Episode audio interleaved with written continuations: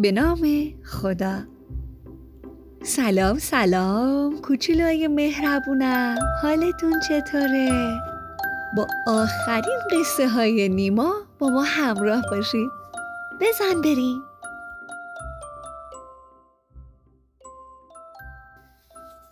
مامان پرده رو کشید.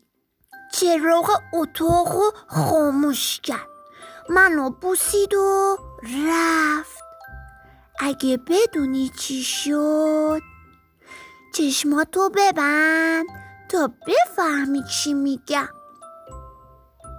از ترس سرم و زیر پتو بردم. کمی بعد آروم سرم و از زیر پتو بیرون آوردم. اگه گفتی چی دیدم؟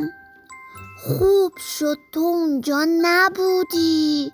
چون حتما جیغ میکشیدی.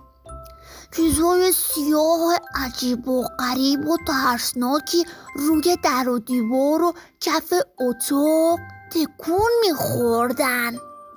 خیلی ترسیدم. چشامو مالیدم.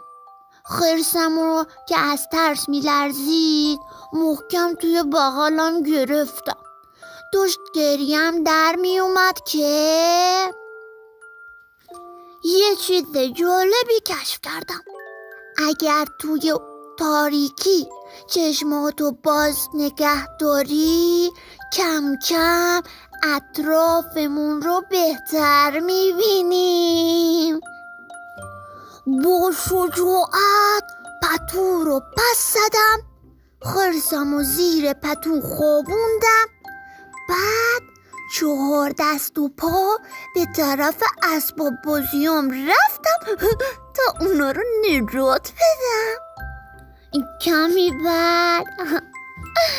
خوشحال پیش خرسم برگشتم. اگه گفتی چرا؟ چون اون چیزای عجیب قریب و سیاه و ترسناک سایه بودن. سایه پرده در دیوار صندلی کت دوچرخه اسباب بازی ها. او خیلی راحت شدم. توی تاریکی هم همه چیز سر جاشه. درست مثل وقتی که اتاق روشنه. خرسم و خوابوندم. بعد عروسک و خرگوش رو هم که بی خودی ترسیده بودن بغل کردم. برگشتم به تخت خوابم. من و عروسک و خرگوش و خرس صورتی کنار هم زیر پتو دراز کشیدیم. مدتی به دور و برمون نگاه کردیم. همه چی سر جوش بود. حالا منم مثل تو شجاع هستم و از تاریکی نمیترسم. من و عروسکام از بس درسیدیم حسابی خسته شدیم. من می‌تونم نترسم. پس تو هم می‌تونی. کوچولوی قشنگم دیگه وقتشه که چراغا رو خاموش کنید و آروم بخوابید. شبتون بخیر.